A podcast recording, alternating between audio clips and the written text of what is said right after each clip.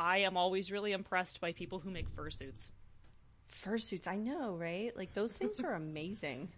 Yeah, it's uh, and when you know a little bit about like how costumes are made, you're like, holy shit, they're so impressive. They really Mascot are. suits are really fucking hard to make. Yeah. No, I'm I'm like especially the head part. And that's like Yeah. the the part that is the most, you know, unique. Yeah. I mean, yes, I have the same color fur on my body, but like literally from the neck down, every fursuit is the same. I mean, I've seen some that have like cool moving tails sure, yeah. and uh-huh. like like cool looking hoofs or beast feet or whatever. sure, sure. Yeah. But really, it's Just- all really it's all in the head. It is just movie quality costuming made Mm-hmm. by a 21 year old in their apartment. Like, Mm-hmm. so needless to say, I think there's some some furries on my Twitter feed who have the wrong impression about me, mostly because I'm like, no, no, I think your work's really cool. I'm never buying one of these. Don't- Yeah, it's it's not for me. That doesn't mean I don't think it's cool. cool. Yeah. Anyway, Anyway, this brought to you by cool shit on my Twitter feed, as opposed to bullshit on my Twitter feed. bullshit. Oh, there's so much bullshit. Just like this bitch made werewolf legs. Fuck yeah. Yeah.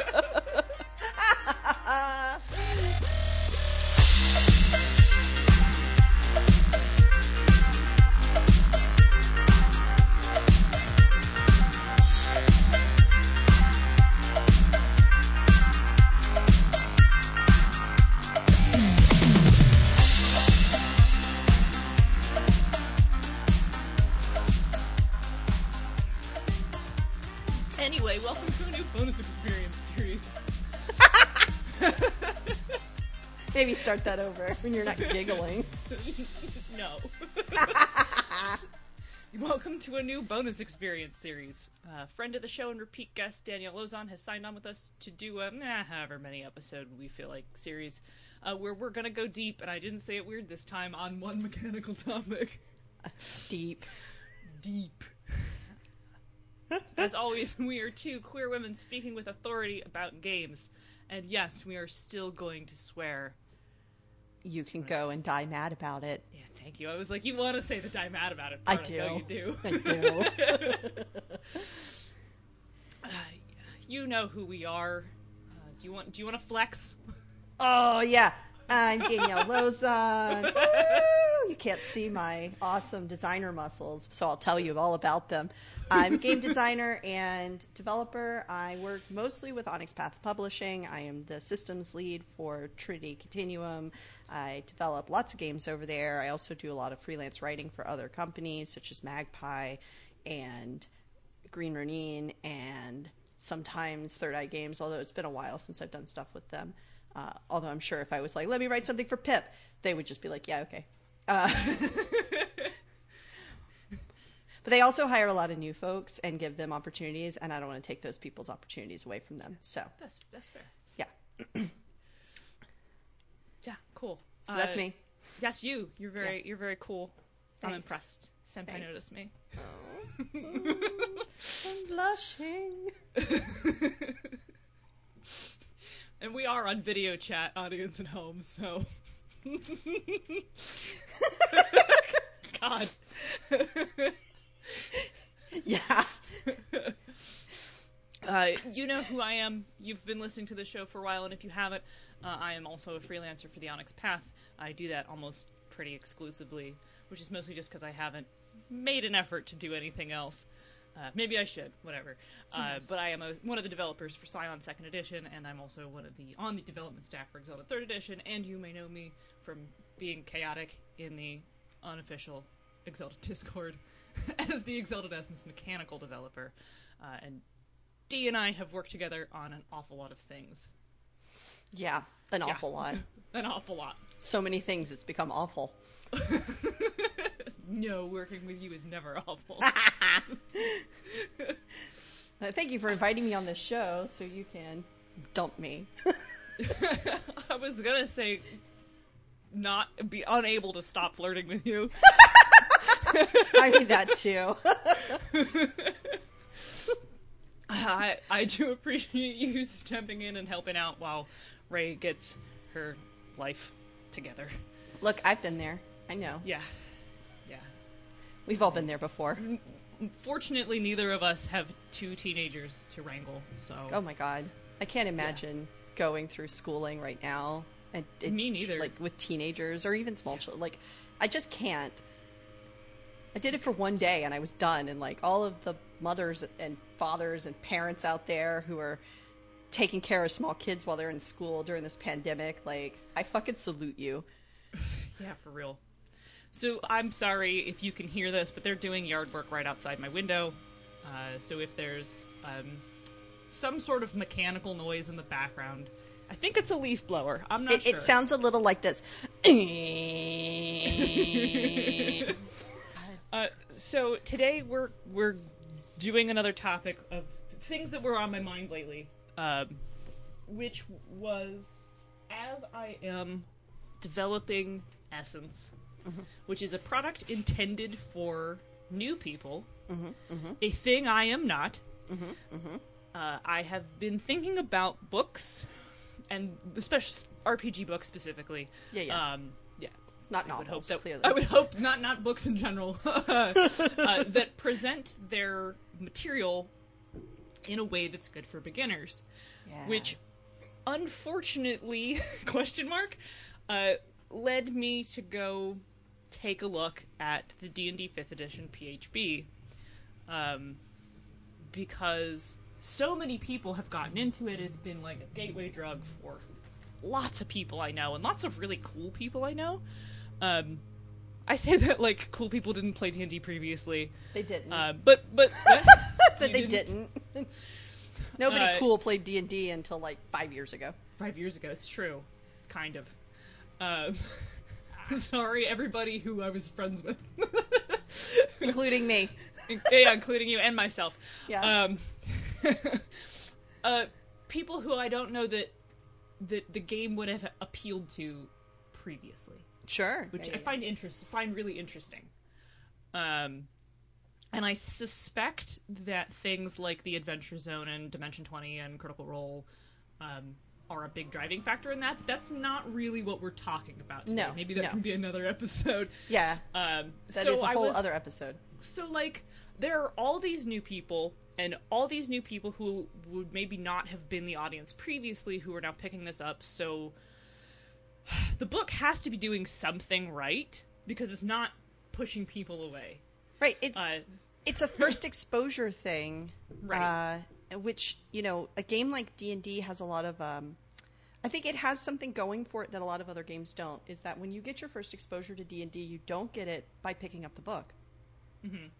You get it through, like you said, all these Adventure Zone, Critical Role, Stranger Things. You see people playing it, or somebody you know is playing it and tells you about it, and then mm-hmm. you go get a book. This is not your first exposure, though. The book. The book is maybe second, third exposure. yeah i i suppose you're correct so but i wanted to examine the phb and the question of like hey does anybody actually learn games by reading the book Yeah, I mean that's that's a real question. right or do, or is the hobby basically carried on oral tradition oh man, I, I don't know that we can answer this, but we're going to explore it because I think Right. that it's it's an interesting thing to talk about in in in this matter. So let's talk about the the fifth edition PHB. This is supposedly the book that you need to read to make a character to be the player in a game.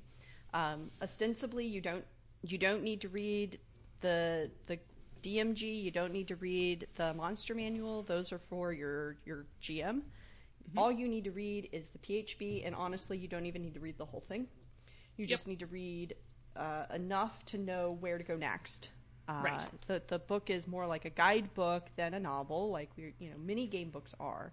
Um, And I look at this book, and the introduction. Honestly, I think the introduction does a decent job of explaining what kind of game you're about to play. okay Um, it tells you that it's uh, swords and sorcery. It Okay. tells you that it's role playing. It tells right. you that there's one person who is going to run the game, Mm-hmm. and it tells you that there are other people who are going to play characters in the game, and that this game w- may take many sessions.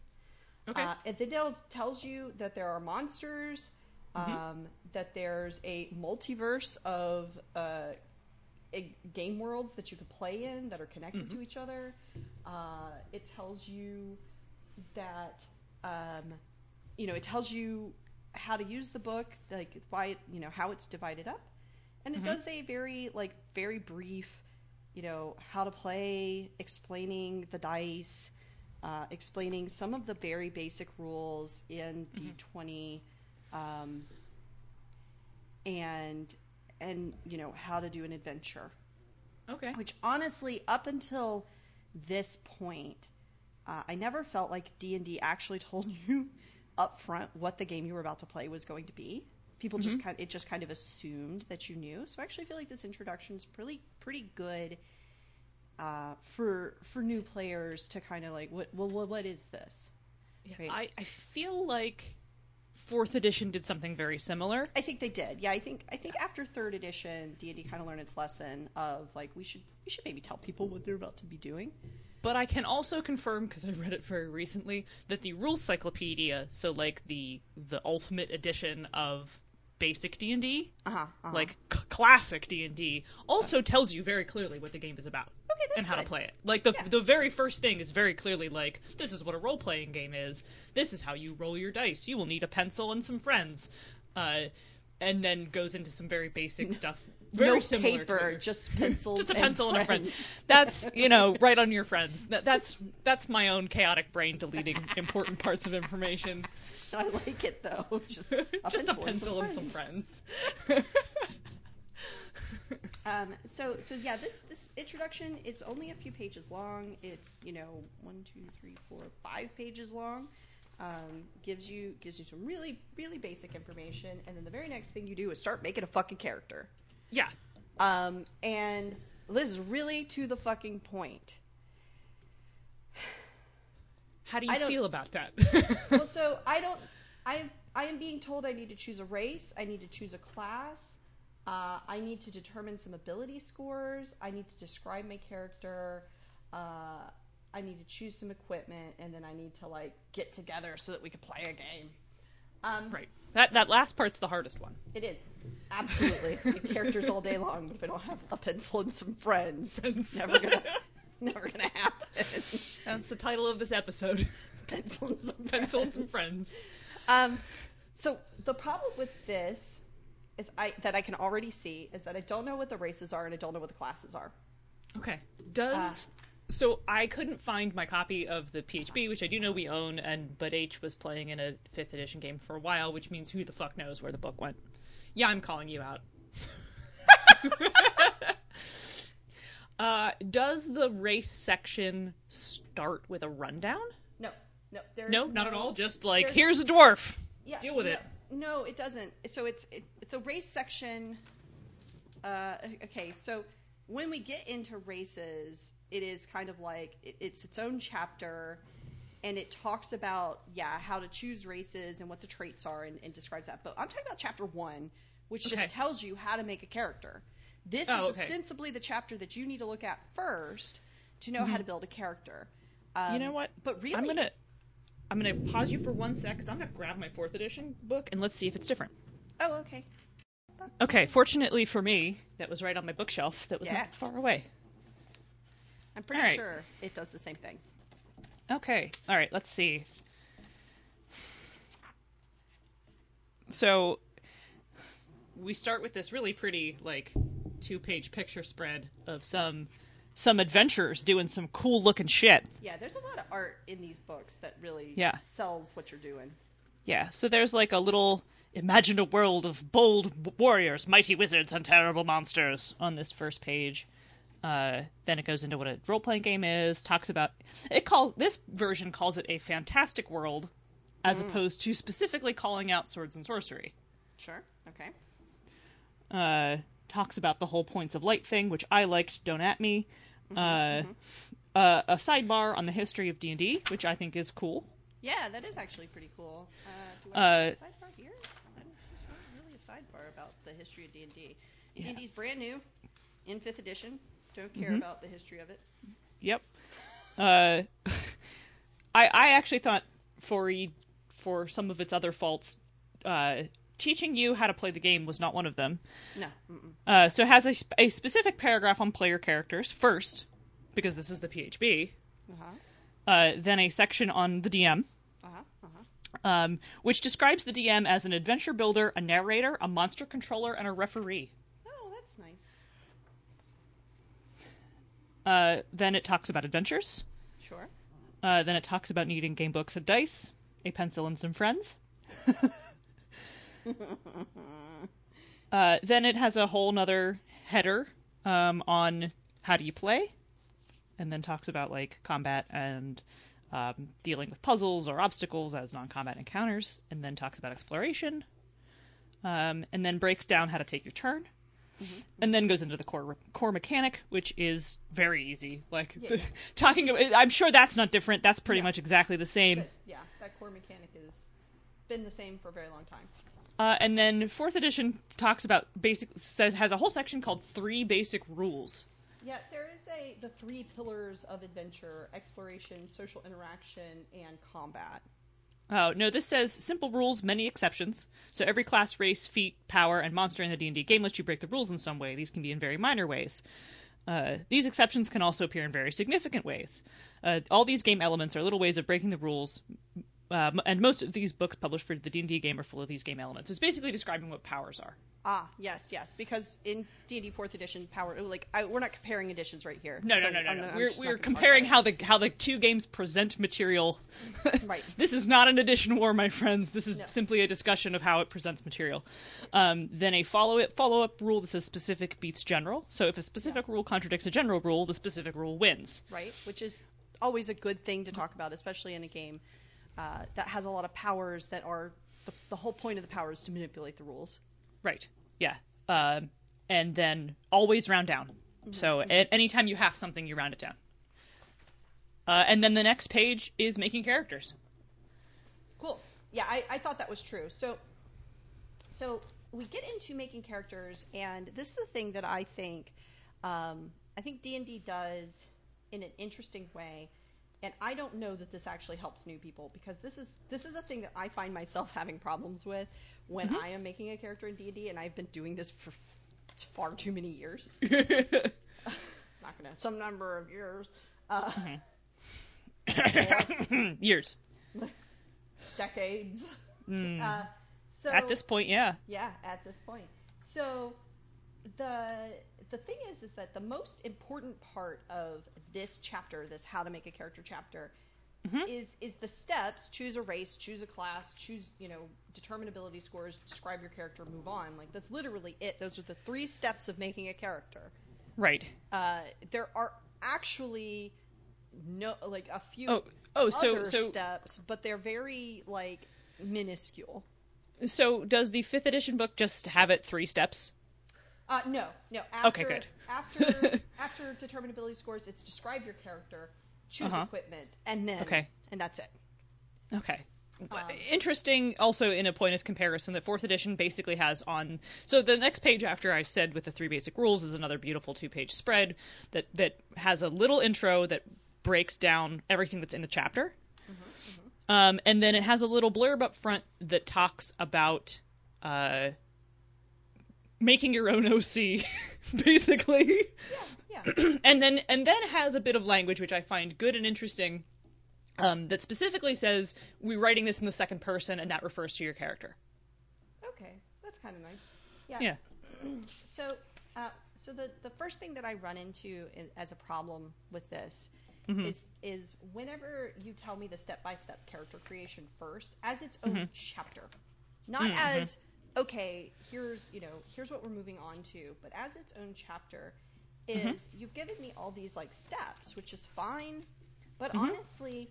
uh, This is useless to me. The only thing that's actually useful here is how to determine my ability scores because it's only found in this chapter every other aspect of creating my character are found in different chapters that I have not yet read and so cannot actually make those decisions.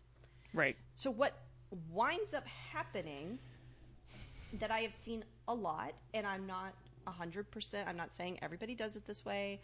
I'm not trying to make some kind of overall statement, but Mhm. at least for my games that I have played with my friends, Mhm. people will choose their race and their class uh, first, generally, because they know already what what races are available and what classes are available because of the zeitgeist of knowing D and D. Right. But honestly, the very first part of making a character is is actually choosing ability scores. Right. This Which- is the very very first thing I see people do. Mhm. Um, which which like does in in a D&D context does seem a little bit out of step because your ability scores tie into your class and what you want to do. So you kind of have to have An like I think you have to have an idea of what you want to do first or what you want to play. So I kind of feel like and here's where it gets sticky because we're, we're just using D&D as a general example. Sure. But like when you are making any game, there's not really a right answer for the, the order in which you present this information because all of you kind of have to know all of it at the same time and you cannot just down beam that directly into someone's brain No. because it's a book Right, so yeah. you have some of it has to be out of order by nature of the way books work Right. So, so, um, so anyway, I don't. If I've, I've never encountered D and D before, and I'm picking this up just just now, and I'm reading through it. I I am not given. Um, I, I'm given, which is, I am given a list of words. The mm-hmm. most common player character races are dwarves, elves, halflings, and humans. Some races mm-hmm. also have sub races, such as mountain dwarf or wood elf. Okay, Chapter 2 that- provides more information about these races, as well as the less widespread races of dragonborn, gnomes, half elves, half orcs, and tieflings. I don't know what any of those words mean. those sure are words like if i don't know what those are Right. i, still don't know what those are I still don't know what those are, and I can't make a decision just based on that information, other than told, okay, I should go to chapter two now and read all these things. Great. I've gone to chapter two. I've read up on those things, and I've picked a race. Okay. Great. So so let's talk let's compare for a moment again to the 4th edition book, which I think maybe is doing a slightly better job. But Sure. but let's just think about let's pretend that we have never seen this before and have no opinions on it. So character creation the the actual character creation page uh starts with a intro paragraph that basically kind of says uh think about what you want to do. Yeah, I mean, there is definitely an intro paragraph. I just didn't. Yeah. Yeah, I, I'm sure there is. And then, Yeah. like, but then it also, in that paragraph, sort of leans on the fact that it assumes the player has some understanding of Tolkien esque fantasy because it specifically says, Do you like fantasy fiction featuring dwarves or elves? Yeah, I mean that li- that exact line is also in the fifth edition. Like, I wouldn't be surprised if that It's just the same thing. is just the same thing because they own those words and can just copy paste. They sure can. Um, then it has a, a nine step breakdown where it says choose race, choose class, determine ability scores. So it puts ability scores after race and class. Which it does in fifth edition as well. Okay, cool. Yeah, Uh, then skills, then feats, then powers, then equipment, uh, then um, derived. It says fill in the numbers, which is derived um, stats. Sure. Uh, and then you know fill in your character details. The um, what what uh, White Wolf calls the ble- breath of life. Yes. Though each one of these steps does in fact tell you what chapter to go to, but it does not give you a page number. Yep. There's no page number, but there's a chapter. This provides this, and all of them say chap. You know which chapter to go to. Now, one of the things that is interesting on this also is that I, I don't know if fourth edition does it, but there is an mm-hmm. example character build throughout this whole mm-hmm. thing. Okay. Uh, uh, let's see. We're this the first part just is so then the next section is literally just a elevator pitch for everything that's in the book. Huh? Because so yeah, in ch- like there will be so. Oh, this- here they come again. Oh man, I can hear them. All right, so building Brunar, uh, each step of the character creation includes an example of that step with a player named Bob building his dwarf character Brunar. Uh, and so every yeah, there's building Brunar step one, and then building Brunar step two, and so on and so forth. Um, and you know, in each of these things, it explains. You know, it, honestly, you need to read this character creation but you need to read it all before you even start making a character Mm-hmm. and like internalize it and then move on to chapter two and actually start making a character is how i feel that you should really if you're gonna if you've never played this game before otherwise you're gonna be flipping back and forth a whole lot because to be able to choose a race effectively i really need to read about how to choose a race go to the race section pick Mhm. one of those read all about them pick one then come back and choose a class now the the cl- choose a class talks about levels it talks about hit points and hit dice it Mhm. talks about proficiency bonus uh, bonuses and all of the ability score summaries Mhm. uh, here it, there's a and I, I think this is just because this is a sidebar and this is where it fits Mm-hmm. um, but there is an ability score summary mm-hmm. that is between uh, it's kind of between the class and determined ability scores Mhm. um, but it's on the page with determined class that goes through all of the abilities ha- it tells you what it measures it tells you which classes it's important for and which Oh, that's handy. races give you an increase in it All right.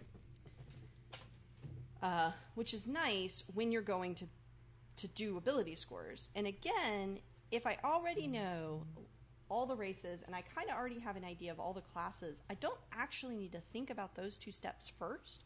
I can actually start with ability scores, and and in the sense of like, I don't have to like write everything down for my elf. I don't have to Mhm. write everything down for my barbarian. Right. Uh, instead, my elven barbarian, I am going to, I'm going to roll up scores. I'm going to put them in the places that are best for barbarian. I'm going to write down my bonuses from being an elf, and Mhm. then, and then this like fast ass motherfucker that comes in your face and hits you. Uh, now, now has ability scores and the most important things about the character sheet, and then I can go fill in like, oh yeah, I got dark vision, and oh yeah, I got like here my barbarian abilities because I went to chapter three and pulled those things. Yeah. Um, okay. So you know, uh, and I'm not saying that the book should put ability scores first because that Dog time. assumes you are. Yeah, dog time. Sorry, it's okay. it's really it's cat time with dog nanny. All right. Uh, Anyway. Yeah. So, because if you put ability scores first, it would assume that you already knew everything there is to know about races and classes. But Right. because you get such a small treatment of races and classes, but the ability scores and how to choose them, you really you can't look anywhere else in this book for that information. You must Mm-hmm. Right. look in this in this two page spread. Right. Yeah. So, Just- um, so Like, there's everything no beyond that though. You don't need this section for. Yeah, so there's no like Bob's making a dwarf in this. Okay. Um, in the character creation section, and then the next chapter is the races. Sure. Um, so the character creation section here um, gives you an elevator pitch of the races, um, which does not um, talk about commonality, but does use a little bit of good old D and D racist language. Um, then it gives you a pitch of all the classes, so you can just read this and get a very brief rundown of, oh, I think Dragonborn are cool. I want to play a Dragon Man. I like the idea of wandering the world as a mercenary and an adventurer. They're they're strong and they have dragon like abilities. I like dragons. I want to be a dragon. And then be like, "Oh, I think a paladin sounds neat. I want to be a divine champion." Neat. Yeah, see, we don't get that kind of breakdown in 5e. Yeah. You pretty much have to go to the, the next chapter to read about those things. And then on the next page, like there's also a breakdown of role, which I'm not going to worry about. Um, but for the purposes of making a fourth edition character, that is important, and it also does tell you which class aligns with each role. Yes, um, so that you have a a like third layer of what do I want to do. Um, then it breaks down the ability scores and what they're important to, including the skill checks, which is pretty cool. And then immediately following the the explanation of what strength, con, dex, intelligence, wisdom, and charisma are, um, are the ability score modif- are the ability scores and how to apply them. So I think that's pretty good actually.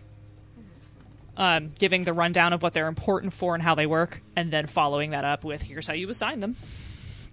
Okay. Then it goes. Then it has a whole section on role playing and alignment, with a little bit of deities thrown in, and I'm not sure what they're doing here, but I better here than anywhere else, I guess. I guess. I guess that's the one decision where I'm like, ah, you sure did put that right in the middle of the character creation section, didn't you? Uh, then if you were like, this is boring and I don't care, and you flip past it, it talks about like making up a personality. Uh, here are some questions you can ask yourself to figure out how you respond in social situations. What do you do when you have to face a tough decision? What happens if you're in a dire strait? And those are fun, but I never read them. Uh, I'm sure somebody does. Um, and then past this, like they they have this whole thing on the gods and like how to play a character. And then they talk about how to make checks. And I think that this making checks section should have been slid ahead of all this like role playing fluff um, and followed immediately after ability scores because those two are related. They are, yeah. And interestingly, um, wait, let me look because I, I I was while you were talking, I was flipping through because I'm pa- impatient. Um, Mhm. But you know, we don't actually like inability scores. You know, we Mhm. talk about what the ability scores are, uh, how to generate them, uh, and write them down, and then and then just step three uh, of building Bruenor, and then there's a customizing ability scores with your uh, point cost, hmm and then we move straight into describing characters. So we don't actually talk about how um, how these ability scores make checks Yeah. Okay. um, in this section, and I actually think that's okay because this is literally just making a fucking character. Yeah, and there's this- an entire chapter about how the rules blend together. Yeah, I'm I'm of two minds because I'm not sure that the ability scores and checks need to be there. Um, because I believe there is also a playing the game chapter. Let's flip Yeah. back to the table of There contents. absolutely is.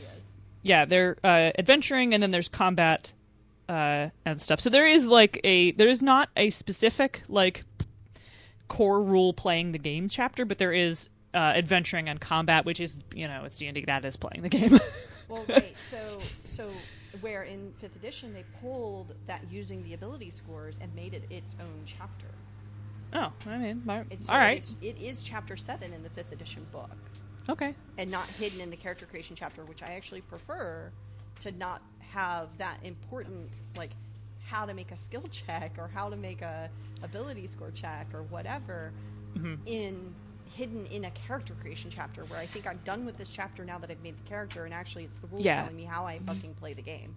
the annoying thing I think about like I think I think both are fine, which is why we're having this conversation. Sure. Yeah, Um, I think it's totally fine to have a rundown of ability scores and making checks in your character creation section, especially for a game like D&D because they are important to literally the rest of the game. Yeah, yeah. Every ability everything scores- after it is dependent on this yes. the problem I have with the fourth edition section is that making checks is after the shit about the gods and like do you want to do an accent or not and not immediately following the ability scores so you're if i were reading this for the first time once i finished if i'm reading this for the first time i'm like okay cool i, I know i want to play a dragonborn i like to play a paladin okay now i know strength is important um, I, I know I'm gonna. I, I think charisma sounds cool. I'm gonna generate my ability scores using the array because I'm lazy. Uh, Everybody should. Everybody should. everybody should always always use an using array. Yeah, and then I get to fill in the numbers. Oh, okay, cool. I'm done. The rest of this chapter is about the gods and how to play a character. And like, listen, I've seen. Um, I, I listened to the Adventure Zone. I think I know how to be funny. So like, I think I'm done. Yeah, but you're not. Only, but you're not. Right. Yeah, it's interesting. So, so moving on to, I think, moving on past the cap- character creation chapter because I think, Yeah. I think we've talked enough about how I think this chapter is a useful chapter, Mhm. right? And then we go into races, and so Right. Then we go into races. Same. and everything about the race is it's here. There's some there's some fiction about the race. Yep. There's some uh, there's a little sidebar about how the the race feels about other people. There's you know Oh, we we got vampire all up in here. Yep, they did. They did. Like there's so much in this book that I'm like oh I see you've taken some things from White Wolf. Yeah, I see I you've see. played Paragon of Modern Design. yes, To I, I'm- early 2000s White Wolf. I see you. I'm looking at you. Uh, sorry, I'm just because there's like a how to use this book section that I don't think is in any of the previous ones. Yeah, I, I did not see that. I did not see that here. Yeah, and that's in every fucking White Wolf book. And not White Wolf book. Like, how do you use this book? What are the sections in an introduction? Like, I had Yeah. never seen that in a D&D book until I saw uh, 5th edition. I have some opinions. Maybe we'll put that in the bonus. Oh, that'll be our bonus opinions. segment. Yeah. so um has goes right into races. Mm-hmm. Um gives you a cool piece of art, which 5th edition does too. Yep, yep. Uh has their general racial traits, their ability score modifiers, their size, speed, like uh, size, speed, languages and their basic stuff, Yep. like racial bonuses uh, and power, and that is all right up front in a little sidebar uh, next to the image. And I kind of feel like that, like that, that is one of the things that I find kind of challenging because I think that's a fine place for it, but I also feel like that's a lot of information that means nothing to someone who is coming to this having just read the previous chapter. Yeah, yeah. So in fifth edition, you get okay. So dwarf, cool picture. Um, Mm-hmm. There's some fiction um, that talks about like how like there's two. This the very first splat is uh, header short and stout. Uh, long memory, long grudges, clans and kingdoms, gods, golds and clan, gods, gold and clan. This is all very like setting fiction information. The next page has uh, a list of common names, then all their traits, and then one subrace, the hill dwarf. Um, oh no, sorry, two. I missed it. Uh, hill dwarf and mountain dwarf, and then a really small sidebar about Draugr. Mm-hmm. Uh, or Duergar, sorry, I can't. Uh, and that's it. Like, so it's a three-page spread, which Mike Chaney would murder me for. Uh, it's a three-page splat, which you know we've done before, but I get I get the the layout person gets mad about. Right. Um, and then the elf, same thing. It's fiction, fiction, and then on the last page, it's traits. Actually, winds up being four pages. Just depends on how much fiction you want to give them Yeah. and how much Okay. art you're giving them. It looks Um, like fourth edition keeps all of these to a two-page spread, um, which our layout person would be really happy about. Yes, yes. Uh, but I think the fourth edition doesn't have as much fiction um, No. about about each of the races, which I actually welcome the extra fiction about the races, especially when you're trying to teach this brand new game to brand new people. I feel like that's actually pretty pretty new person friendly. If I don't know anything about an elf, this book is now ex- like I I'm not making the assumption that you know what a fucking elf is or that you've right Even Now- if you've seen the the cultural like informant Lord of the Rings. right. I- Yeah, so- I am so- telling you what an elf is in our game. in in lieu of a lot of fiction, it gives you a one sentence like here's what an elf is like. Quick, wary archers who freely roam the forests and wilds. Okay, cool. I, I you you are telling me right up front that um, if I'm an elf, I'm fast. I'm probably good at ranged combat uh, and something to do with nature. All right, I get all of that from that one sentence. Uh, and then there's like a one paragraph that's basically like elves live in trees and then and then um and then it has a play an elf if you want dot dot dot and then three bullet points about what uh elf characters might be like which sounds really familiar because that's what the, the exalted third edition core book did but that came after this so Sure. Wow. Um, so yeah. So then, so that's that's races, um, Mm-hmm. and I think that that's honestly fifth edition. I think does a, a decent job of presenting, you know, the races, and Mm-hmm. then giving you the the information that you need to fill in your character sheet with that race. Uh, and then we Uh, move on to classes. yeah i think a play a blank if you want to blank is really really really good Oh, uh, it's my favorite. Like, like I think that should be in the basic character creation chapter. yes I think that's where that kind of sentence goes, and then Mm-hmm. the, the deeper meaning goes into each individual write-ups. I think is Mm-hmm. a, a great way to present that because if I'm just doing the ca- character creation and I and I like I can flip to those things to get all their like special abilities and stuff, but I just like what is an elf Mm-hmm. or what is a barbarian or I keep saying elf and barbarian, but like what is a monk? Okay. Right. Oh, What is a fighter? monk if you want to, yeah, play a monk if you want to, you know, punch people in the face and be flippant. you know, like okay, uh, play a bard if you want to run around annoying your party and singing songs. you know, like right. uh, there are probably better actual sentences than that, but you know, like off the top of my head. Um, so we get into chapter three, which is classes, and fifth edition actually does a really great job of. Um, there is a table on the very first page. There's some, you know, like a paragraph of introductory text, but there's this table in the very front page that breaks down all the classes, gives a description, tells you your hit die, tells you what their tri- primary ability should be, tells you what their main saving throw proficiencies are, and then tells you what their arm- armor and weapon proficiencies are. Mm-hmm. So That is that absent table- here. that table honestly needs to go in the very in in chapter one. That yeah. table is misserved being at the beginning of chapter three. Yeah. Yeah, I agree. Um, the fourth edition thing does not do something like that, which it probably should, because that sounds really helpful. Yeah. Um, it does have a one sentence rundown and what page each class starts on, so that's that's not bad. That's not bad. Um, yeah, then it has talks about uh, role, power source, key abilities, proficiencies, implement, bonus to defense. It explains basically how to read what you're about to read. Um, then it talks about Par- Paragon Paths and Epic Destinies, which I think probably should have gone last. yeah. But and then past that, it is how to read and use powers.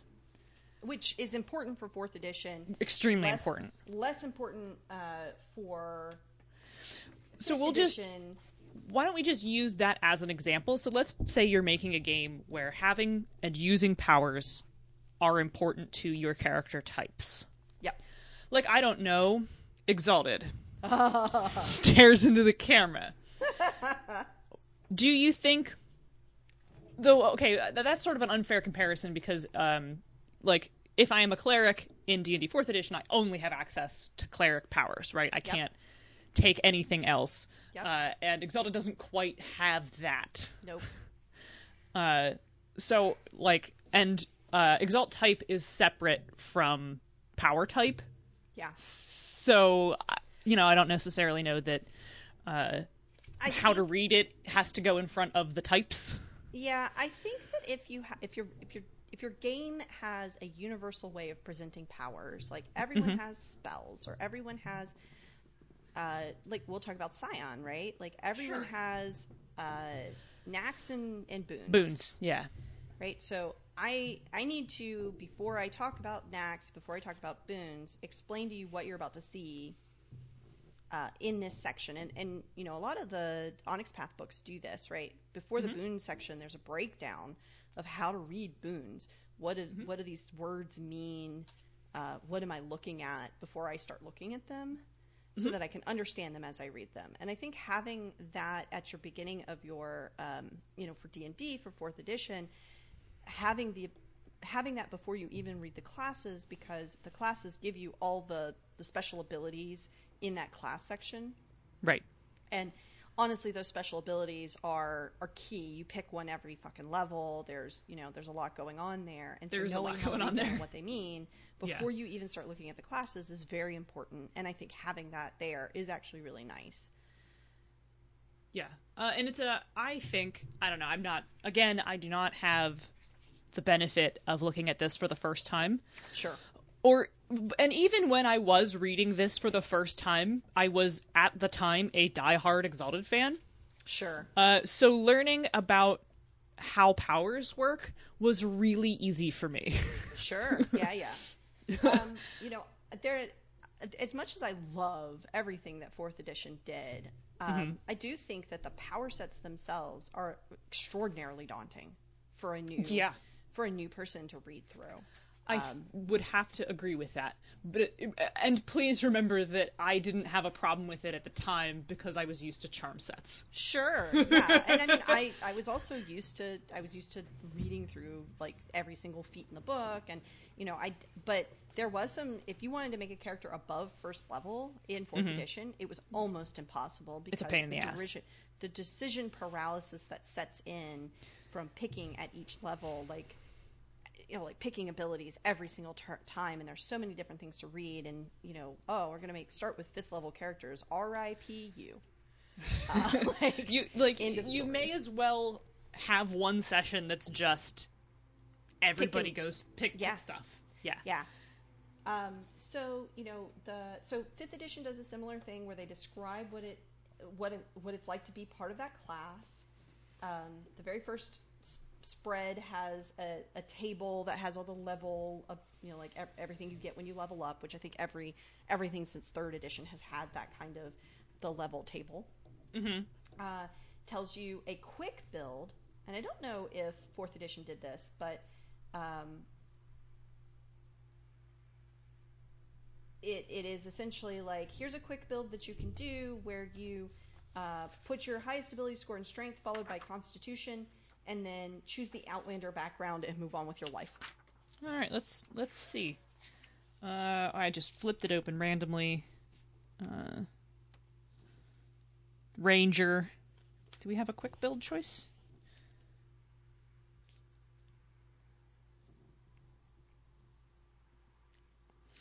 There are. Uh, yeah, okay, so there's creating a ranger, and then it has um, two suggested styles of play um, one being the archer type uh, and one being the two blade type. So you know, neither of them are anything like Aragorn. Um, amazing uh, but it does have uh, suggested feat, uh, suggested skills, suggested at will powers, suggested encounter power, and suggested daily. So, Right. like, there is a quick Suggested, build. yeah. Suggested. Yeah. Okay, that's good. um, So yeah, that is that is there. Cool. So uh, then after the quick build, there's class features, and you know um, most classes get uh, some kind of feature at every every level. Um, so uh, so you have hit points, what your proficiencies are. You have starting equipment. Mhm. Um, so um, and then you have a breakdown of all the different powers and what they do. Um, And that's pretty much the, the case for every uh, for every class. Um, the only thing that the uh, that these things don't put in them is the spells themselves, which makes sense because uh, spells are their own entirely nonsense thing. Right. Um, That's a we can talk about that some other time. yeah. Uh, so after so so after your classes, then you get into the the additional stuff of character creation. Again, you get backgrounds and uh, so D and D Fifth Edition introduced this kind of uh, personality background thing where you pick a background um, and that gives you some stuff to like uh, tie into role playing your character and also gives you some extra equipment um, based on your your character's background. Um, and so you get there's some ins- inspirations, there's some uh, backgrounds, and then there's this whole list of things that are like, oh, I'm gonna do a criminal background. I get Right. some extra skill proficiencies. I get some some tool proficiencies. I get some extra equipment, and then I can get some kind of crimin like some kind of specialty uh, within, uh, you know, some kind of extra thing that helps to define my character. And a lot of this is just uh, role play hooks and reasons to like to help you kind of inspire you to how you role play your character. Yeah, I think fourth edition added those later. I think Yes. they're in PHB two or three. Yeah. Um, so they are obviously not. I'm looking at one, what Yeah. I would consider to be basically the core book. right which they i mean uh, fourth edition d&d honestly suffered a little bit from we came up with better ideas uh, during the life cycle of the game Yeah. Um, and and we redo and we produce these books that are just like better than the Yep. first, than the first books we put out um, Yep. So you know that that is a thing that is you know not in favor of fourth edition i think they tried to stop doing that with fifth edition where the only books they put out for fifth edition now are essentially adventure books Mm-hmm. um, but that's another thing we could talk about somewhere Yeah, else a, that is also a different topic for a different time. Uh, so- and uh, how I sort of feel like learning from your your good start Yeah. uh, is inevitable. yeah um, absolutely But that is again, maybe that's our next deep dive. I don't know. Yeah. So So, uh, it, so instead, it has a chapter on skills with a cool piece of art with some adventurers just having a bad time. Sure. So, uh, so then we talk about gear and equipment, and one of the things that I always found very strange in D and D is the separation of basic equipment and magical equipment. Okay. So I understand that ma- like half of the DMG is magic items, Right. Which is useful, I guess, if you're running the game and you're the dungeon master and, or the you know whatever you are, uh, but and you're trying to pick loot to give to your intrepid adventurers. Having mm-hmm. that available in your book is. Mm-hmm. Uh, is a good place for it, but when you are the adventurer and you're trying to decide what cool magical item you would like to maybe purchase, now you need another book. Yeah. And See, it's not like the person running the game doesn't also need the player handbook because Right. they do. So So, are the magic items not in? the- they're not. They're absolutely Oh, not the player okay. handbook. They So- never have been, and they never probably will be. Mm, There's magic items in the equipment section in D and D 4e. Are there? Yeah. There totally are. I'm looking right at them. Like like a list of magical items? Uh, let's see if there's a table. Okay, so on page 223, for those of you reading along at home, uh, there's a section that says magic items, and then it talks sort of a general thing about them, um, how much they cost in gold per level, um, how to identify them, um, magic item categories, um, then talks about item slots, um, category and price, what they do, um, a little sidebar on residuum, which is what happens when you disenchant an item. Um, it gives an example of a magic item that is the Holy Avenger, because magic items are basically equipment powers. Yep. They were basically evocations. um, again, but it came before, and then so on on the next page, two twenty eight through two twenty nine, um, which is what like five pages later, uh, there is in fact a table of magic armor. How much it costs, what type it is, Yeah. uh, and then following it up a couple pages later are magic weapons Yeah. That's not and holy thing- symbols and rods and orbs. And, and and maybe wands. that's because those things have powers, and they decided all the powers, sh- like player powers, should be in one book together. Yeah, maybe they uh, did. for fourth edition because Mm-hmm. it, it is in third edition. It is also true that magic items are not in the player handbook; they are in the DMG, and that is Yeah. also true in now fifth edition. Which fifth edition looks a lot like third edition. I mean, it, it's not clearly, but it looks Yeah. a lot more like third edition than fourth edition ever did. Yeah. Um, Here, see, here's my. See, I believe you. Yeah. I, mean, I believe you. You don't need to show me. I believe. But yeah, the fifth edition doesn't magic.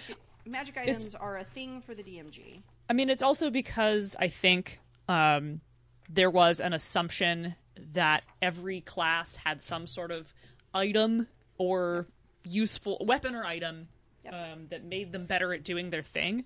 Uh, and there was an assumption that you would get one Yep. as yeah. you progressed. So, like, holy symbols are in here. Yeah. Um, rods, stabs, wands, tomes, uh, Yeah. rams and masks are all in in here too.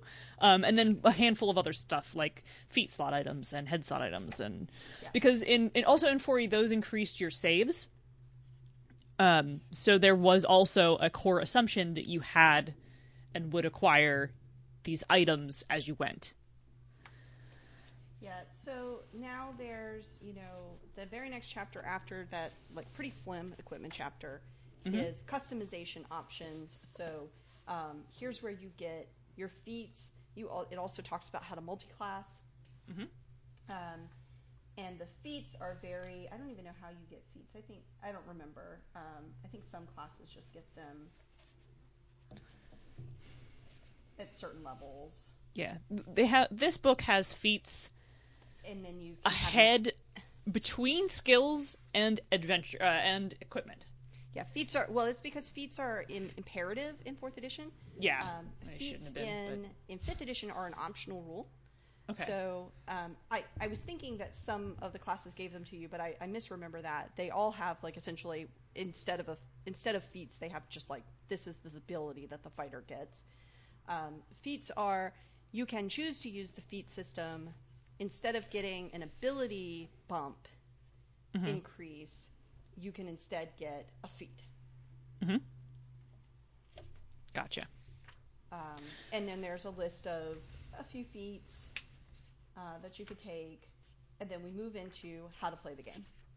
Yeah. yeah, and then and then cha- that following that here too is adventuring, which is a little bit of how to play the game. Right. And so this is a, a pretty beefy section in fifth edition that talks about like this is where that all that ability score modifiers, how to use ability scores, advantage and disadvantage, which is a new rule for fifth edition, uh, profi- how proficiency bonuses work, how ability checks work, how skills work, what's a passive check, then each individual ability and what it can do, um, and then saving throws, and then we go into adventuring, which talks about time, movement, how fast characters move, what you know, environmental things, social interactions, resting, going things between adventures. Then we go into combat, which talks about all the different ways to do combat. Um, it's a pretty pretty beefy chapter because combat is the The whole part game. of this game. Um, It's the whole we go- game. Yeah, and then we go into magic, and pretty much the rest of the book is spells. Okay. Uh, is the very last part of the book, and I actually like that it's the very last part of the book and not Mm-hmm. uh, and not before how to play the game because it's such an optional. Only certain classes have spells, and now here it is at the end of the book. I just flip to it, find my spell, move on. Like Right. honestly, if they just took spells, even though it's part of Player Handbook, and made it its own little manual, that would be amazing. And then after spells is some appendices that have things like appendices. Uh, so appendix one is different conditions that you can be uh, affected by. I think that's great that that's an appendix because uh, I, know, I think in fourth edition it was listed as a. Um, they were just in the like adventuring section, so a little hard to find. But because it's an appendix, I can just flip right to to it. Uh, all of the stuff about the gods and the planes of existence, and is in an appendix. There's also an appendix on creatures, which is a little interesting to me because there's a whole monster manual. right. Um, so let me see what that appendix. Is that for like having a summon or a familiar? Maybe let me I, let me get to it. What page is that on? Uh, creature statistics three oh four. There we go. Uh, yeah. So it's like a bat, a bear, a boar. A Oh, it's for shapeshifting. Okay. Yeah, so and- it spells and and, class features allow, allow characters to transfer into animals, summon creatures to serve as familiars, and create undead. And so this is if you can make one of these things or become one of these things, we've put rules for you here, which is actually fucking fantastic. Thank you for putting it in this book instead of the fucking monster manual. Yeah. Um, so honestly, as a as a comprehensive player handbook, I think the fifth edition D and D handbook is hands down the best of of all the editions, in my opinion. Um, it gives far more information. It makes far less assumptions about what you already know uh, about the game, which makes it more new player friendly. Okay. Now let's talk about organization. now that we've gone through the whole book, let's talk about organization and and our opinions on organization. We don't have to talk about fifth edition D and D anymore to talk Yeah. about that. Yeah. We're at an hour and six minutes. Jesus, maybe we shouldn't have gone through the whole book. Maybe we should. I, you know, I don't know why we thought that was a good idea. I think it's because Um, you started comparing it to fourth edition, and we really shouldn't have done that. We shouldn't have done that, but we did. That's Too what happened. bad. uh, bef- you know, let's talk about organization and maybe answer some of the actual questions as bonus content. So we, but but let's talk about is is or is not the the D and D standard good for new people, which is kind of the question that I had.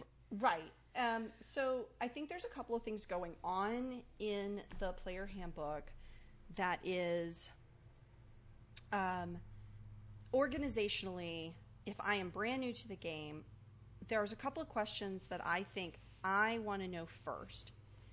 And the first thing I want to know is why, like, how do I play this game?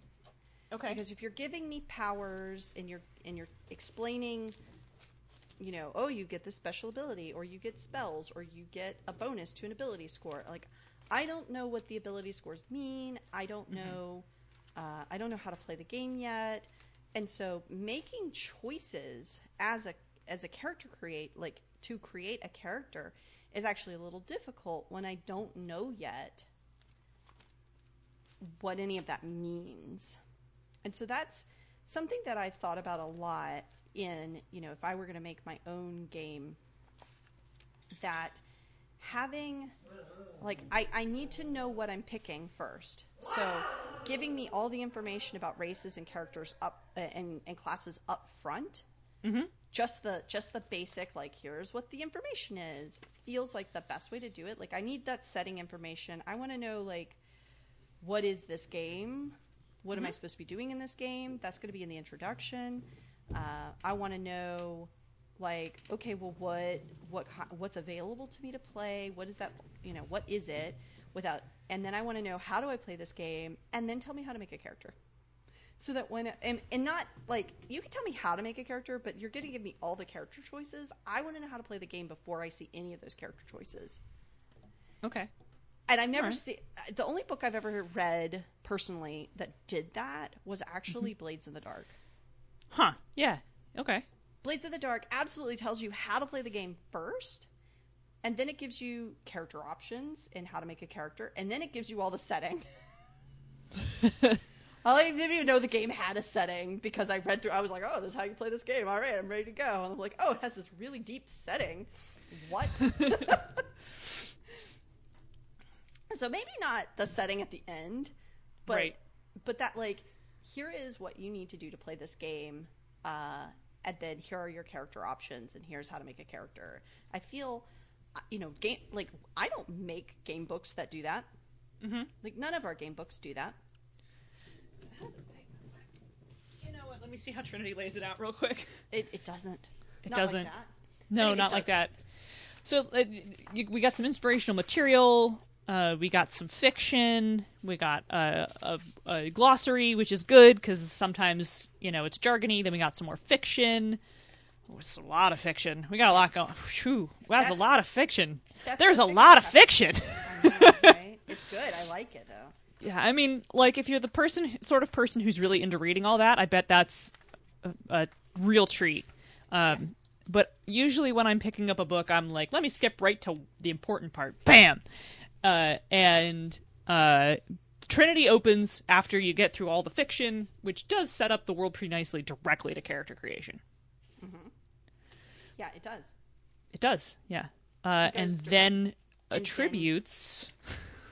and dice rolling's in there. Okay, all right, Yeah. all right. Yeah, it, it I mean, I like, you know, I don't get a whole lot of choice in how things are set up. Um, we know this is true. I would have loved to have put this, the core mechanic, like the story path system before character creation. Um, because right as it is in uh, in this book is you know the core mechanic and combat have two different chapters and if i had done those first and then character creation and then and then immediately into the chap the talents chapter instead it's character creation uh, it's it's all of the mechanics of how to play the game how to run the game and then it's stuff about like the characters you're actually playing in this game and part of that is because this is a core book that is setting up core information for other books. Right. So that character creation section is the character creation section for an aberrant adventure, assassins, Yep. literally anima, literally everything else. Uh, and so playing talents in the core book should be like is its own chapter because that is the core book's like character type you're playing Right. but honestly I, I could have served myself better by putting all of the like straight up here's how you play story path and then here's how you create a character and then here are talents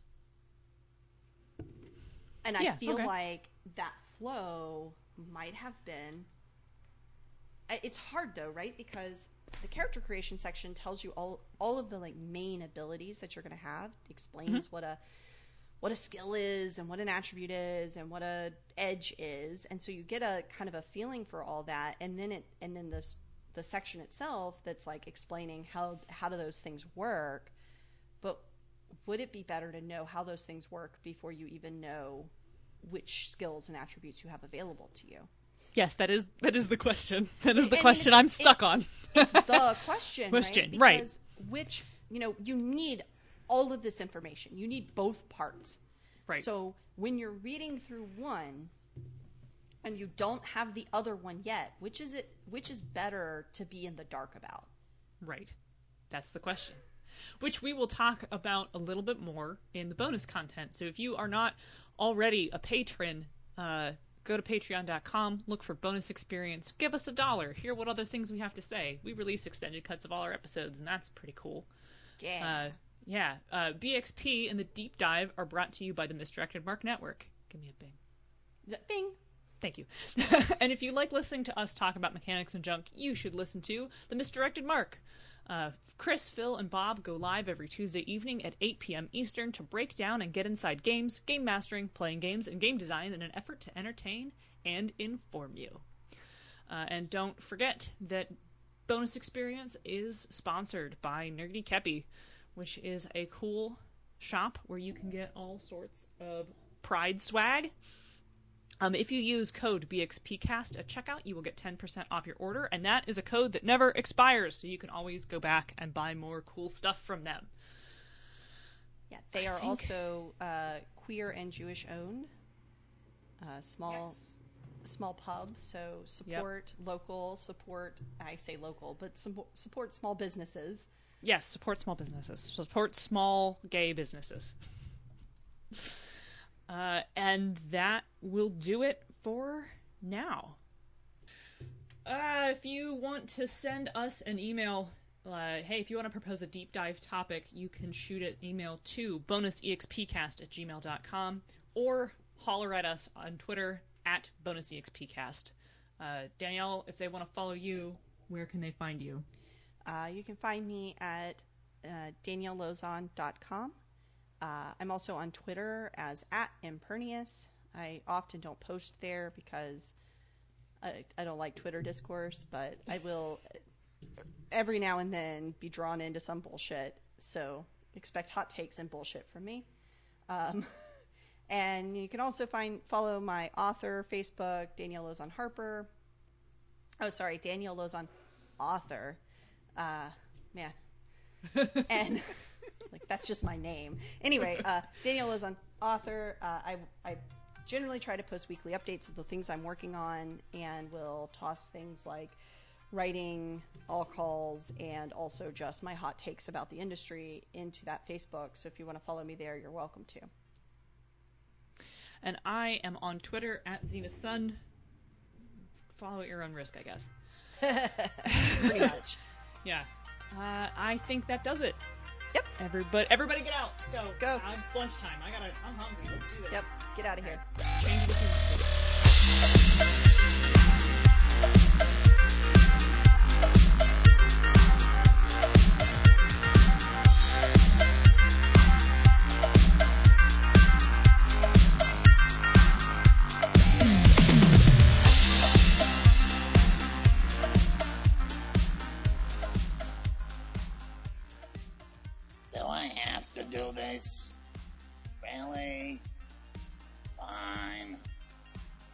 Bonus Experience is written and produced by Monica and Ray, and Danielle is here today. And, hey, what about me? Margaret. Fine. You don't give me any credit. I don't care. Our logo and art is by Neno Studios. Find her on Facebook and Instagram. Our theme song is Reuse Noise with the Light, whatever that means, by CDK and is used under the Attribution Non Commercial Creative Commons license, whatever that means. BXP is part of the Misdirected Mark Network. But, gaming pun, I don't know, that could get a little bit dicey.